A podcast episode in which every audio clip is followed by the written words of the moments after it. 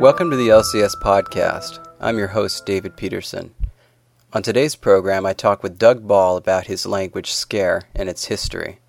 Doug, who recently completed his dissertation in linguistics at Stanford, has been working on Skerre since he was 14 and has done quite a bit with it. Today, we'll talk about some of the ways Doug has presented Skerre to the world. Hey, Doug, thanks for joining us on the LCS podcast. You're welcome. I'm glad to be here. So, uh, first and foremost, you're the inventor of the Skerre language. By the way, I, I really have a hard time pronouncing it that way. It's always been Scara in my mind. Well, considering my pronunciation is a severe anglicization, uh, you're more than welcome to call it Scara. You'd be actually much closer than me calling it Scare. Yeah, with the double R, is it a trilled R? Um, I've changed several times. I believe currently it's a tap, but uh, there have been times when it's a trill. Of course, I always pronounce it with an approximate. So, okay, so let's let's think then. Most appropriate would be skitty. Is the la- how high are you making that last vowel? It sounds pretty high to me, but maybe it's. I'll try to lower it. Skitty. Yeah, that sounds closer to, I think, what is correct. ah, this is fun. All right. Um, so, why don't you tell us uh, how long have you been working on Skerre? Um, since when? About July of 1994, I believe. So, I guess that is basically 15 years now. Oh goodness! And so you were in uh, junior high about then? Yes, yes, that was the summer in between seventh and eighth grade. So that's where it started, really? Yeah. Well, so I went to this um, summer camp called the Joseph Baldwin Academy. It's held every summer at the campus of Truman State University, which is in Kirksville, Missouri.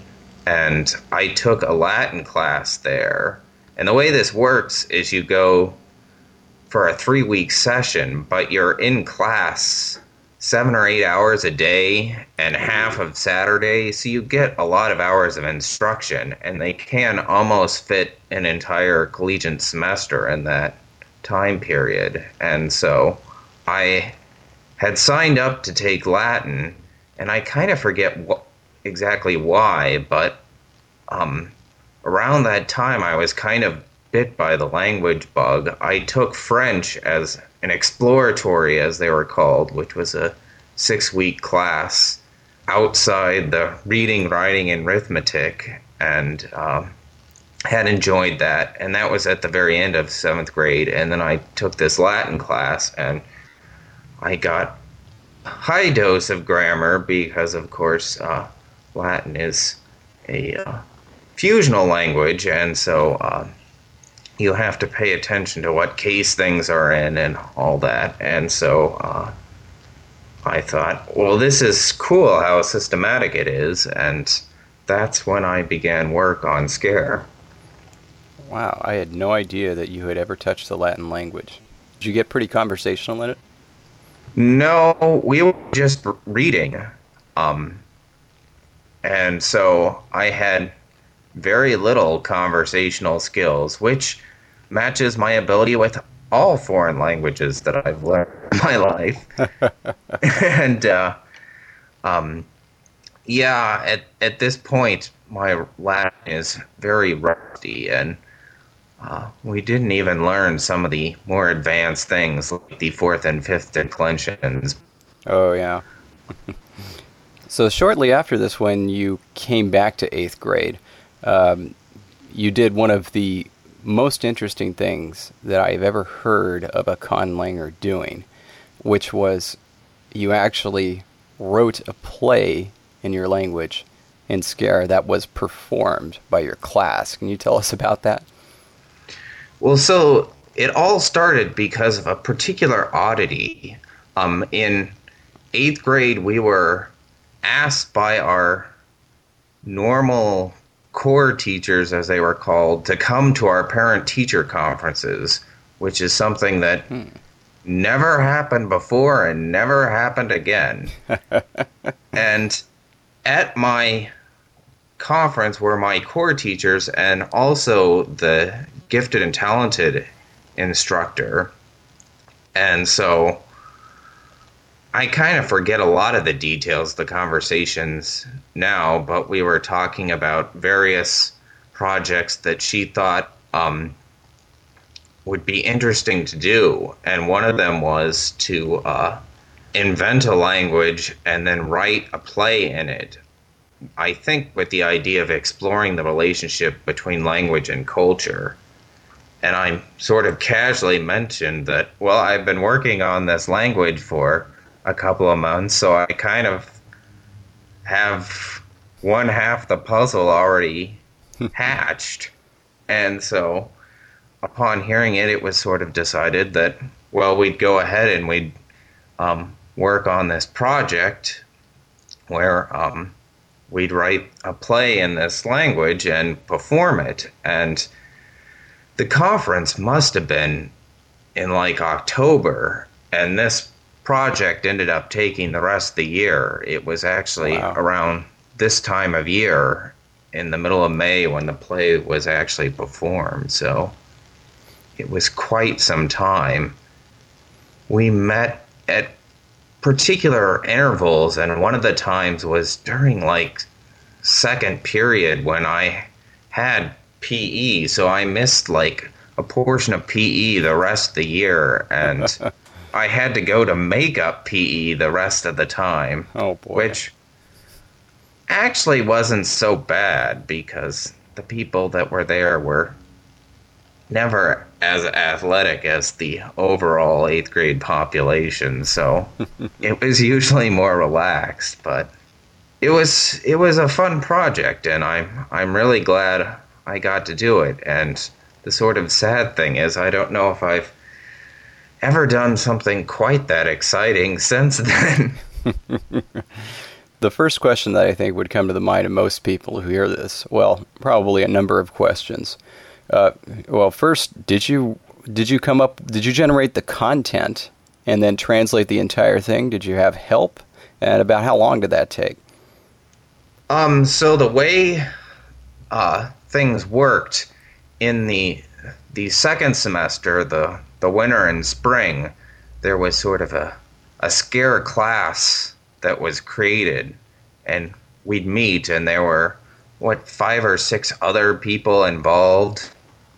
And ultimately, what happened was that we together came up with an outline of the story, and then um, we broke up into little groups um, of like two each and wrote particular scenes.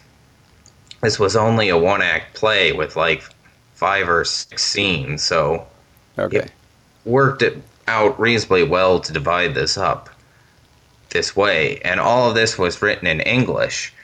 And then I was given the task over spring break to translate the whole thing into Skerre. And I think um, I finished it like the Monday of spring break. I was so excited to do this that I was working on it sort of day and night. Wow, really? Yeah. Yeah. Nice job.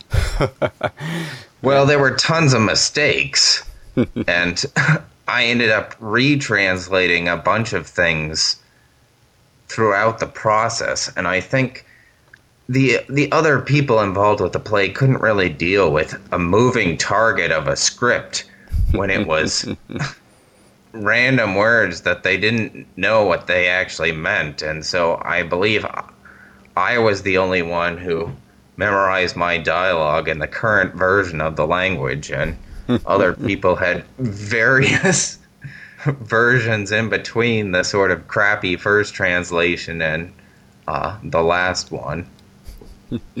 So, how enthusiastic was everybody else to learn and work with the language? And then, how enthusiastic were they about the play and kind of the whole idea?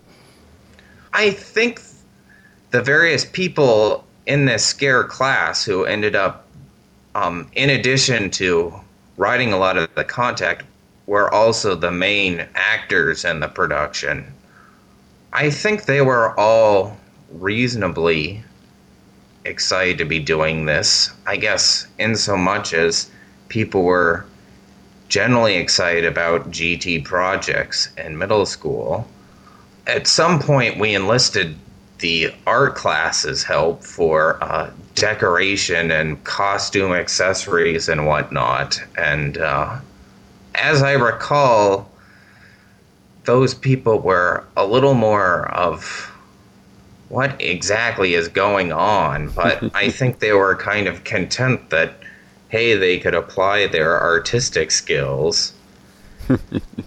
now, when this was actually performed, so the entire eighth grade saw this performance, and then portions of the seventh grade also saw it, and there were three performances during the day. Wow. And um, I think a lot of people who saw it were really sort of, I don't really get this. um, and of course, one of the things that came up, so there were, the idea was that we'd put the script up on an overhead and we'd put the subtitles up on the overhead. And I guess the idea was uh. that people would be able to read the actual script and see, oh, so that's what they're saying. They actually aren't making crap up. And um, the subtitles or the English translation would sort of serve as subtitles and they'd have some idea what was going on. Well, I learned from people that I became friends with in high school that had been in the audience that this didn't really work because half the people couldn't read the English translation, and I don't think anyone cared about the script, the actual Skerre words. So they had to sort of sit there and kind of be lost as people utter this gibberish up on the stage and ah. yeah i think there really should have been subtitles on both sides so everyone could see and everyone could have a fair shot at understanding what was going on. so there was a write up about um, the play in the school newspaper, and of course, middle school newspapers aren't exactly known for their uh, what would you call it um, professionalism. but I I got the impression from that article that people were really kind of. I really don't understand it. This has got to be the bizarrest thing I've ever heard. so, if I can try to picture this correctly in my mind, so I imagine, you know, I'm seeing the stage. So, was it like on one side of the stage there was one overhead uh, projecting English, and on the other side of the stage there was another overhead projecting Skerre? Yeah, that's basically it. Now, oddly enough, um, the place in the middle school where the stage was was in between the cafeteria and the gym. Mm-hmm. And we actually performed this towards the cafeteria. So people, um, there, the stage was not really elevated or anything. Was this outdoor? Um, no, this okay. was indoor. Okay. But um, so, yeah, people, the audience was sort of on the same level as us, except they were probably all sitting down while we were standing up. But oh, okay. um, only a select portion that was sort of open and to the stage. And I mean, further uh, sort of to the edge you went, eventually you got to hard concrete wall, and that's where they put the overheads up on the side, sort of next to the opening. Oh, uh, okay. Procedural or technical error, shall we say? I guess. I mean, it was middle school, so we couldn't have. That's true. I mean, I, I think operas do have subtitles, so there must be sophisticated ways to do subtitles in theater theatrical productions, but such technologies were not probably available to middle schoolers in the middle of the 90s. All right, so I'm sure uh, a good number of people are probably curious what the play was about. Do you remember uh, about uh, what it, what the uh, content was? Yes. So the um, play was entitled Ket Cathor which meant the Stone of Valen. And this was, I guess, for lack of a better term, sort of the central character of the play. It was actually an amulet. And the play sort of involved its um, its sort of misadventures through various people's hands. So at the start of the play, one group of people, the Kestri, have um, won a battle and captured this amulet. So all these soldiers are sitting around drunk and celebrating. Kind of weird for a middle school production, but yeah. So in the first scene, a a collection of bad guys come and knock out the person that has this amulet and steals it, and then they run away with it. But they stick the amulet in a holy bag, not holy in the sense of sacred, but Oh. has a hole in it. so the hole, the amulet slips through the hole, and they don't notice this, and so it's sort of sitting there. And then this country simpleton girl finds it, and she's like, "Ooh, how pretty!" And she sort of is going along, and she comes across this merchant character who realizes what this thing is and how it could potentially be uh, uh, useful to him. So, taking advantage of this girl's uh, naive view of the world, he manages to uh, get it back from her for a relatively small amount of money. And then he goes the person who originally wanted it and sent his bad guy or his henchman to steal it. And he is intent on selling it to this guy and um, making a, a serious profit. Well, this doesn't really work out so well because um, he when he goes to talk to the the the head bad guy, um, the dealing sort of goes sour, and he ends up with nothing, and the bat main bad guy decides to kill him. But now that the bad guy's back with the amulet, he puts it on, and then he goes out and he enslaves all these country simple people, and is sort of intent on turning them into uh, an army against these against the Kestri that I mentioned, sort of stole it in the first place. Mhm. But what he doesn't realize that a spy for the Kestri saw him do this and goes back and reports to the the king of the Kestri, the sort of main good guy, and tells him, "Hey, they got the amulet."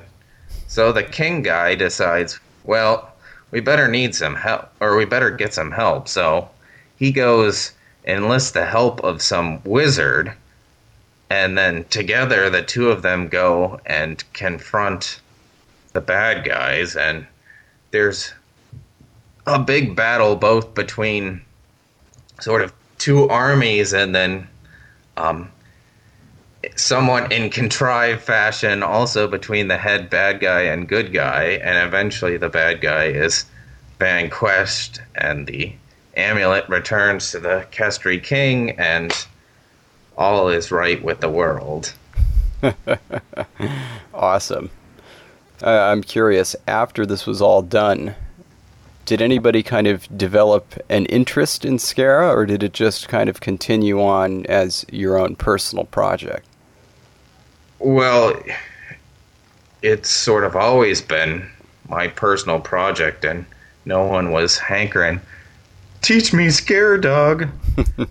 um, but this this did um, give me quite a reputation, sort of going into high school. I, a lot of people were sort of amazed by the whole thing, and at the start of ninth grade, I decided that I uh, wanted to try a season of American football out, and so I joined the ninth grade team. And yes, it was.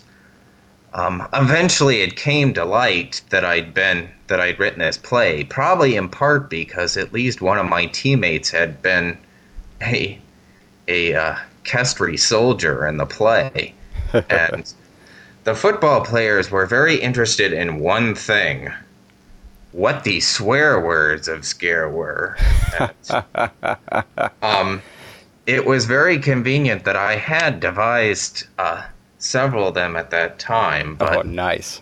they were um, uh, the football players, both my teammates and even some people from the sophomore team were always very interested in how do you say this and Skerre.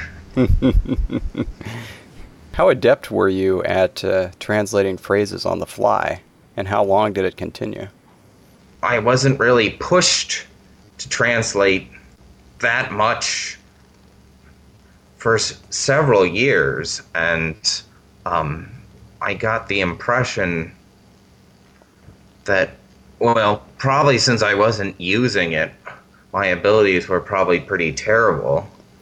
And then once I was in college, I was working with the language more then, so I began to develop a better sense. And there was a period of time, I think, sort of at the end of my undergrad and the beginning of my graduate days, when I could translate pretty easily if I was writing. I've never had any skill um, coming up with uh, things to say, and often, often I remember uh, in like high school, people would say, le- learn that, oh, you invent a language? Well, say something. And I was like, uh, I don't know what to say. I don't exactly have anything prepared.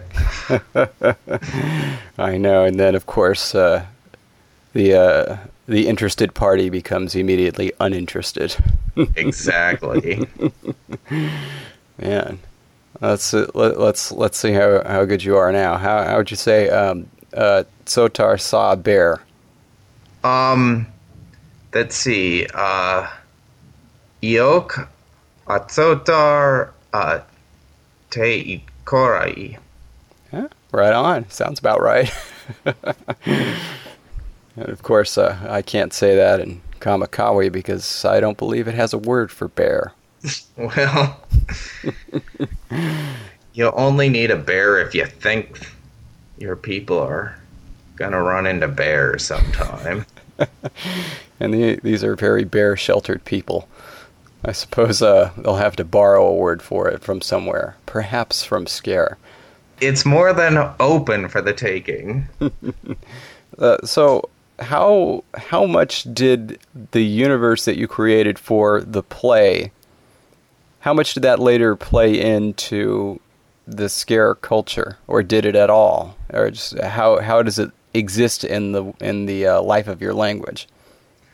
Well, so the the the sad thing about the play is when I first uh, started inventing and into the play era, speakers of Skerre were essentially spacefaring elves, ah. and um, so the all the culture around the Skerre play actually had to had um, had to do with different ethnic groups that lived in various parts of the uh, of the planet, their home planet, and that's actually what the Kestri were the people that lived around the place that eventually became sort of the the planetary capital. Eventually, though, I kind of decided that I didn't want to do this anymore, and so uh, all the stuff attached to the play was um, essentially chucked and no longer has very much bearing on the present day con culture. Unfortunately, because I spent a fair amount of time devising stuff, but I just kind of think outgrew kind of that view of things. So, so moving uh, forward, let's say about four or five years, tell us about what happened when you went to the University of Rochester. Uh, you started off as a music major, right?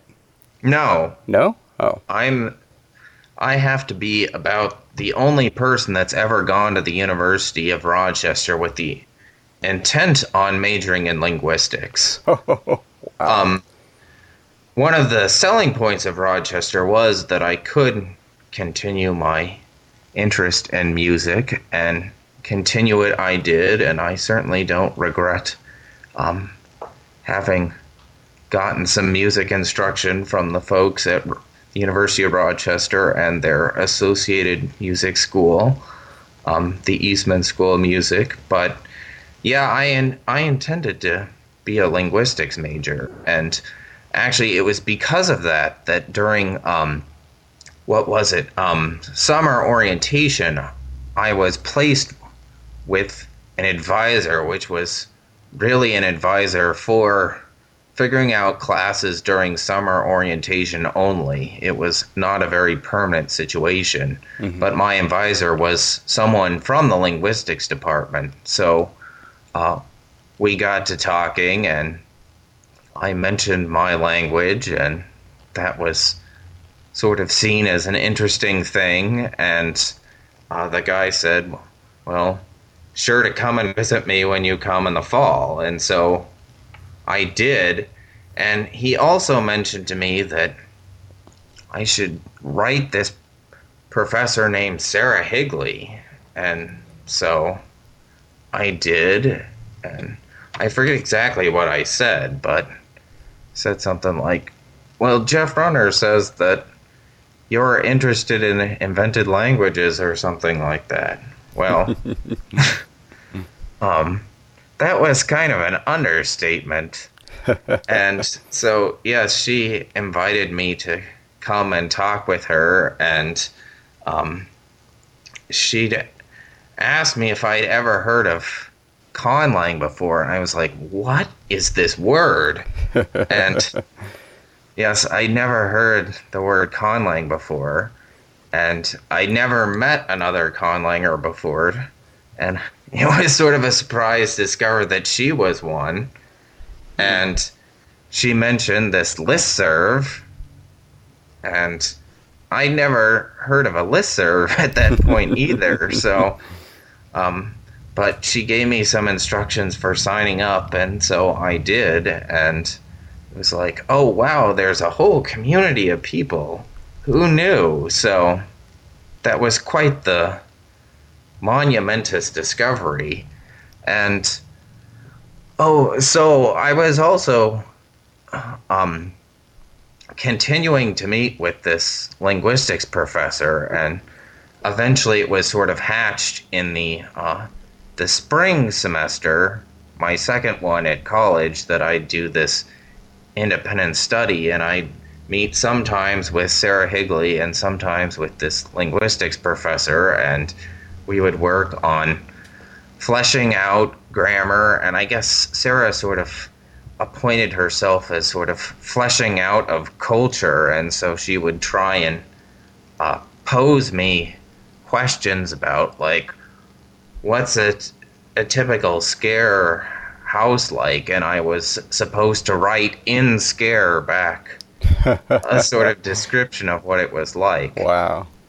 And this was this was in sort of the the very last strains of the spacefaring elves era. So again, the all the stuff that I developed was in, eventually gotten rid of, which is again is too bad, but it was it was fun to do, and at this time, the University of Rochester decided to have what it termed um, the Undergraduate Research and Creativity Conf- Conference.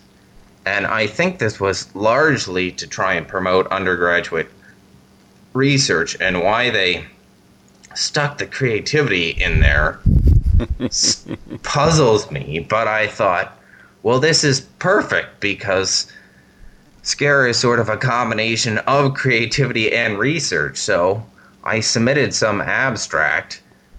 Who knows at this point what it said, but my speech basically ended up covering a lot of my history with the language, some of which you've probably heard already, and uh, and uh, some basic ideas about sort of design principles that I was into at that time, and um, it was my first conference talk at any sort of venue, so I'm sure it was not the best, especially since I'm sort of slowly gotten better at public speaking over the years, but I think it was it was all right. It was certainly better than the talk before me, which was um, some some talk on some English topic, and the girl was trying to stick in like half hour talk in 15 minutes, so she just sort of muttered it quickly the entire talk, and it was sort of like listening to white noise. And if I'd been really creative, I would have recorded some of it. I suppose I could have made an interesting musical composition out of it, but I didn't have that kind of foresight, so I just have to live with the memory. oh, good old English. Um, so when when did the Skerre culture become what it is today? Uh, kind of a what do I want to say? Not Stone Age, maybe Bronze Age hunter gatherers. Yeah, I'm actually not so up on my ages, so I'm not exactly sure which age they belong to, but that was that was an idea that I think um, probably got hatched around the summer in between my freshman and sophomore year, and so that's I guess really when it kind of got um, cemented a little bit more. So, do you remember what year specifically you joined the Conlang list? Um, it was fall of 1999. Wow, that was about I think one semester before I joined. Yeah, I I vaguely remember when you joined. It was, I mean, it was always kind of weird, especially I think probably that first year. I didn't know that much about listservs, and so I didn't know how much sort of coming and going there might be, and so it was always bizarre when like, oh, here's someone else new. okay, well. It was pretty high volume back then too. There were a lot of people. Oh yeah, when my p- mom came out for parents' weekend, I went away, or I went with her to stay in the motel for a night, but then I came back the next day mm-hmm. just to see my check my email messages, and I had 56 messages, and they were almost all from the list. So, oh yeah, the good old days.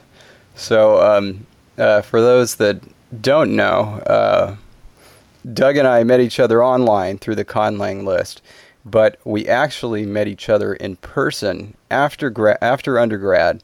Uh, we both graduated in the same year when I happened to run into him, uh, and I'm going to maintain that I ran into you. You didn't run into me um, at uh, U- at UC San Diego because we had both applied to and been accepted to UC San Diego's graduate linguistics program. Um, Doug had also been accepted to Stanford and was deciding between the two, and he eventually ended up going to Stanford and I to UCSD. And uh, he ended up with a PhD, and I ended up with a master's. So, you know, I think I think he made the better choice. Wait, no, that's not what I want to say. How should I say this? uh, he he had the better result. There we go. He carried it through more. He he carried that torch longer. But uh, anyways, that's that's where Doug and I met for the first time, which was pretty interesting because, as I recall, I didn't. You know, I saw your name on your backpack because that was where your name tag was. And I'm like, I know that name.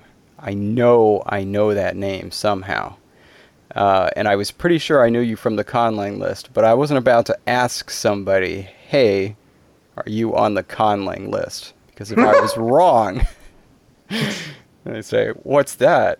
Oh, uh, it's a listserv about created languages. Oh, do you create languages? Uh, kind of. so the question I asked you was, are you on any online listservs?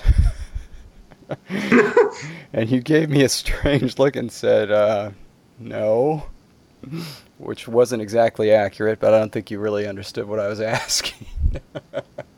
Well, at various times when I was an undergrad, I was off the conlang list because, especially after the high traffic of the first couple of years, I kind of decided maybe this wasn't the list for me so much. and I was mostly a lurker because, yeah, it always seemed like um, it was hard to know exactly what to say to some people's posts. And I didn't, especially at that point, have a lot of linguistics, so I was couldn't sort of say, well, in in uh, Tukang Besi, things work this way. Uh, that's funny because you and I had probably about the same amount of linguistics, but I was uh, quite willing to go out there and say a whole bunch of things, even if they weren't necessarily very accurate. well, it probably also reflects a difference in our personalities. I'm much more reserved than you are. Perhaps a bit. So, um, anyway, at this point, we both uh, had gone on to graduate school. I don't think I ever asked you this. Did you mention uh, in your applications anywhere for, for graduate school that you did create languages? Yes, yes. I've never been secretive about that in applications. I mean, um, that was largely what my undergraduate application was all about, and I mentioned it again in my graduate one, though I had to talk about some other things too to get in. So, yeah, it was was a known fact, and most people, at least that I encountered, didn't have that much to say about it one way or another. So maybe they didn't look at my file or all my file. did you uh, did you ever do anything with Skerre or created languages while you were at Stanford? Well, early in my first year, there was a random email sent to the department, and I think this happens from time to time that someone asks some random question of people in the linguistics department because they think that's what linguistics is about, but they aren't usually that well informed. But oh, I have stories. someone emailed the department wondering if they, um, uh, if anyone knew anything about Tolkien's languages, and uh, this person was from the cable station that was at that point called Tech TV. I think it since became G4 and maybe is not on the air anymore. I'm not sure, but oh no, G4 still there. Okay, so um, they um, they were doing a special on Tolkien's languages because uh, I think Return of the King was coming out at that point, um, and so I despite having some misgivings how much I knew about Tolkien, and I did brush up by reading his article on Wikipedia the night before, which is kind of amazing to think that Wikipedia existed back then. Oh, wow. Yeah, it was a long time. but, um, yes, so I was, uh, I was interviewed and said some kind of intelligent things about J.R. Tolkien, and they also talked a little bit about my language, and I showed them on my computer screen my lexicon, and it was it was a fun little thing to have done. Um, other than that, though, in graduate school, there wasn't a whole lot. Um, there was uh, I did TA for Introduction in Phonology and Phonetics, and one of the things that people had to learn was to do transcription practice. And so, one of the things I would do is I would uh, make up sentences of gibberish and then pronounce them. And on a couple of occasions, I actually used Skerre. The problem with this whole thing is that with my sort of lack of skills in the foreign language sound reproduction area, my sentences were usually uh, quite variable, and this caused probably more problems than it was really worth for the exercise. and what I really should have done is taken my laptop in there and just played them recordings of people or recorded myself saying things and then just played that and not as attempted to do something like that online because I think I didn't help anyone's cause by being sort of the inconsistent producer of weird sounds. yeah. Uh, so one thing that was nice was that you were able to make it to both um, the first and second language creation conference and you presented at the first one. I remember. Yes. Yes. Yeah. that was a lot of fun. In fact, I remember I used some Skerre in my presentation at the first language creation conference. That was oh neat, yes. That was a neat bit, by the way. I really like that. It's a shame. I'm thinking about changing that particular part of the language. Boo. oh man one question on my mind at least is what what are the goals? What are your goals for the future with Skerre now that you're kind of uh, moving on and looking to move into academic linguistics? Well, um, yeah, it's an ultimate, or it'll be an interesting question whether I um, actually end up in academic linguistics or in some other industry. Um, but yeah, it's it's not completely clear to me what exactly the goal should be, or whether it's um, really any different than it's it's been for a long time. I mean, I've always had this thought of that I want uh, a language that's at least typologically plausible um, if not perhaps a bit eccentric. And I imagine that I'll um, keep on working to try and make Skerre that way. And certainly it's been the case the more I've um, learned about linguistics and cross linguistic variation, the more I am really interested in what the attested typology is and how Skerre does fit in that. And of course, that can be tricky because the truth of the matter is that uh, that there's a lot of good work and in-depth work on particular languages, but for many typological questions, there is next to none or next to no research sort of on the full cross linguistic diversity of things.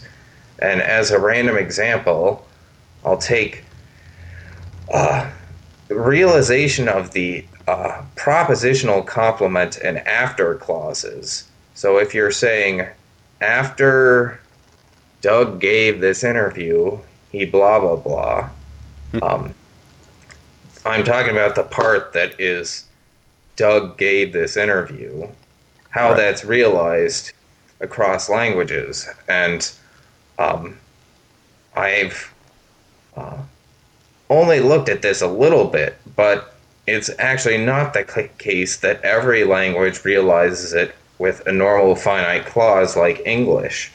Um, there are a lot of languages, it seems anyway, that realize uh, this sort of complement as either a sort of complement clause like that or its translational equivalent plus a finite clause, or something that kind of looks like a relative clause.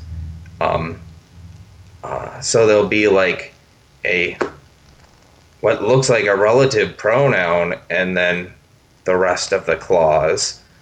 Um, there's also a few languages that uh, use nominalizations.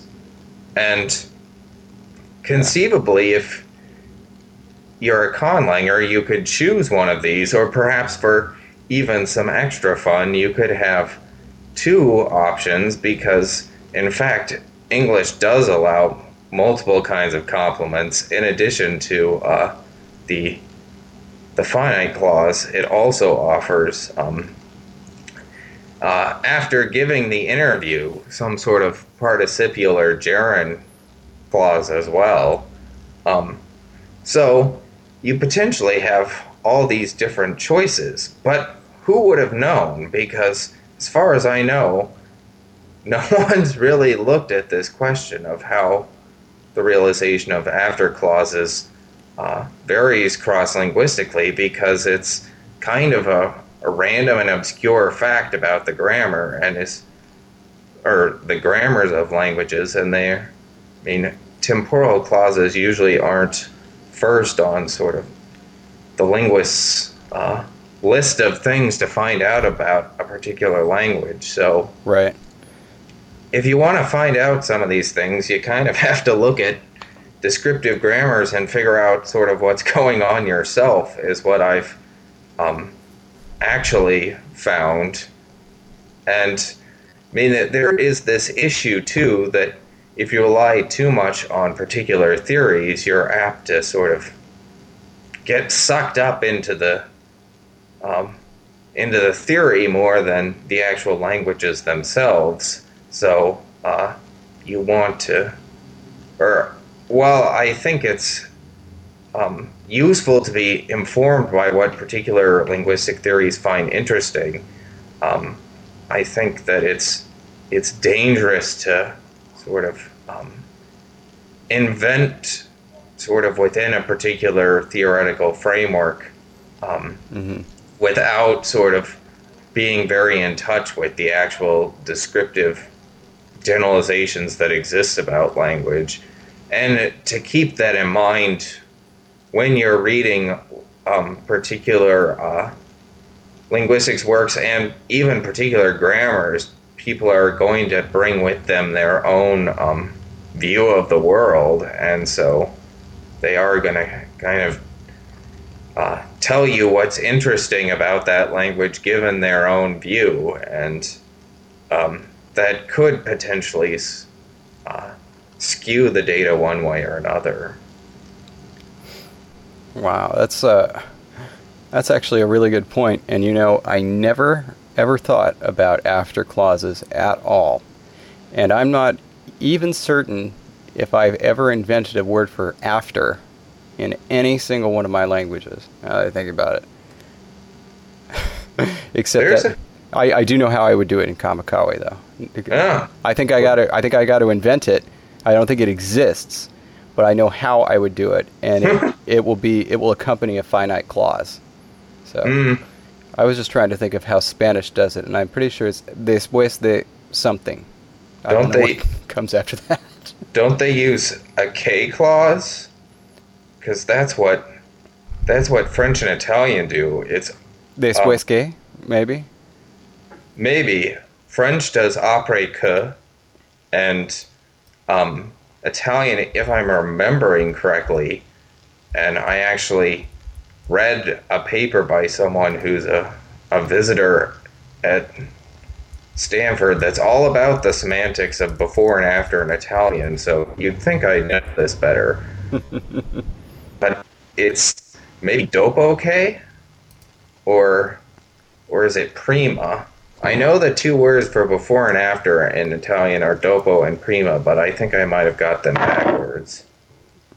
Wow. Okay, so this I just I just went to Babelfish for Spanish. This doesn't look completely right, but I think it's it's it's close. Um, después de que diera la charla, él comió un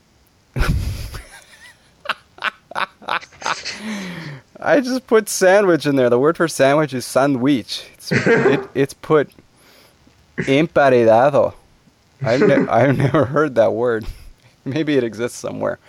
But but okay, so that they have después they and they have que and then they have the subjunctive there. Wow. So I've learned something new.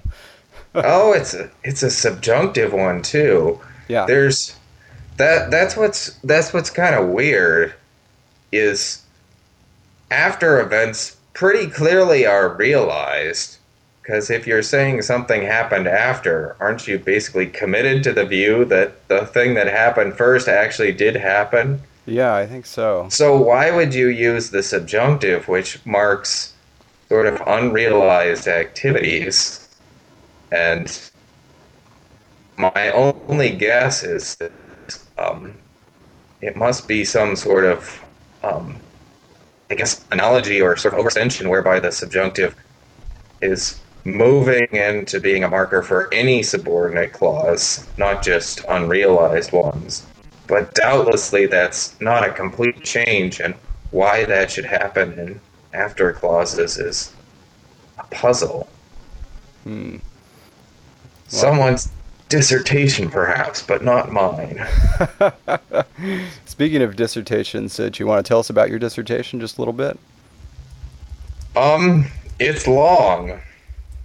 It's That about is. I can attest to that. it's about uh, Tongan. It's entitled uh, "Clause Structure and Argument Realization in Tongan," and it uh, looks at various regions of the clause and argues for particular constituents, and then looks at a series of, I guess, what you consider argument structure phenomena, including case, noun incorporation, the instrumental applicative, and uh, goes through a, a fair amount of data about what's going on in Tongan.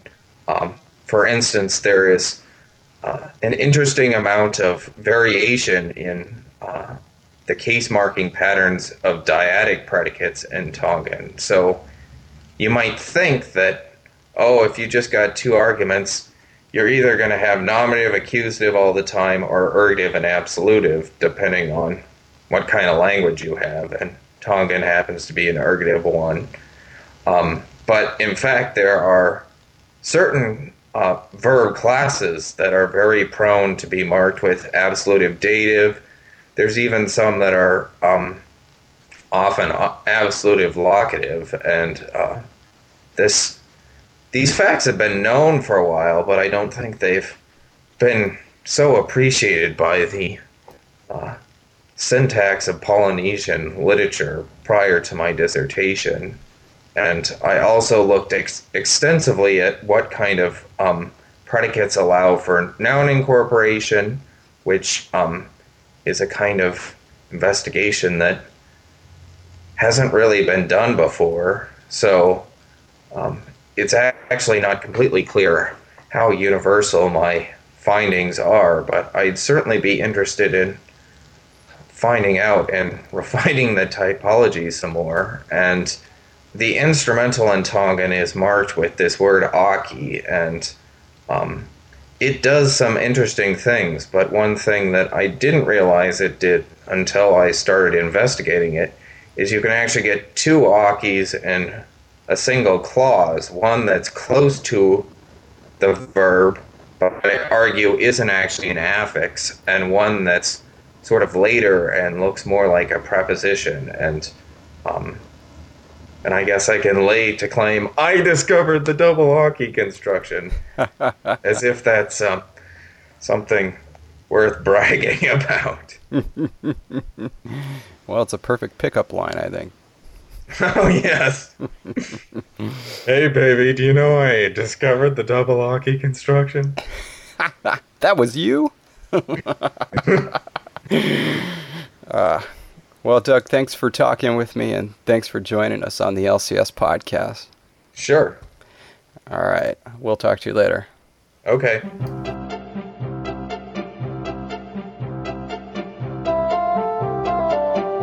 You can find out more about Doug's Skerre at sketar.tripod.com. That's T S K E T A R dot tripod dot com. Our intro and outro music is by Gary J. Shannon of Fizzywig.com. This podcast would not be possible without you, so please, if you have any questions, comments, suggestions for people to interview, music we could use, or an interesting story to share, email or IM us at lcs at conlang.org or visit our website podcast.conlang.org. I hope you've enjoyed today's edition of the Language Creation Society podcast. See you next time. Fiat Lingua.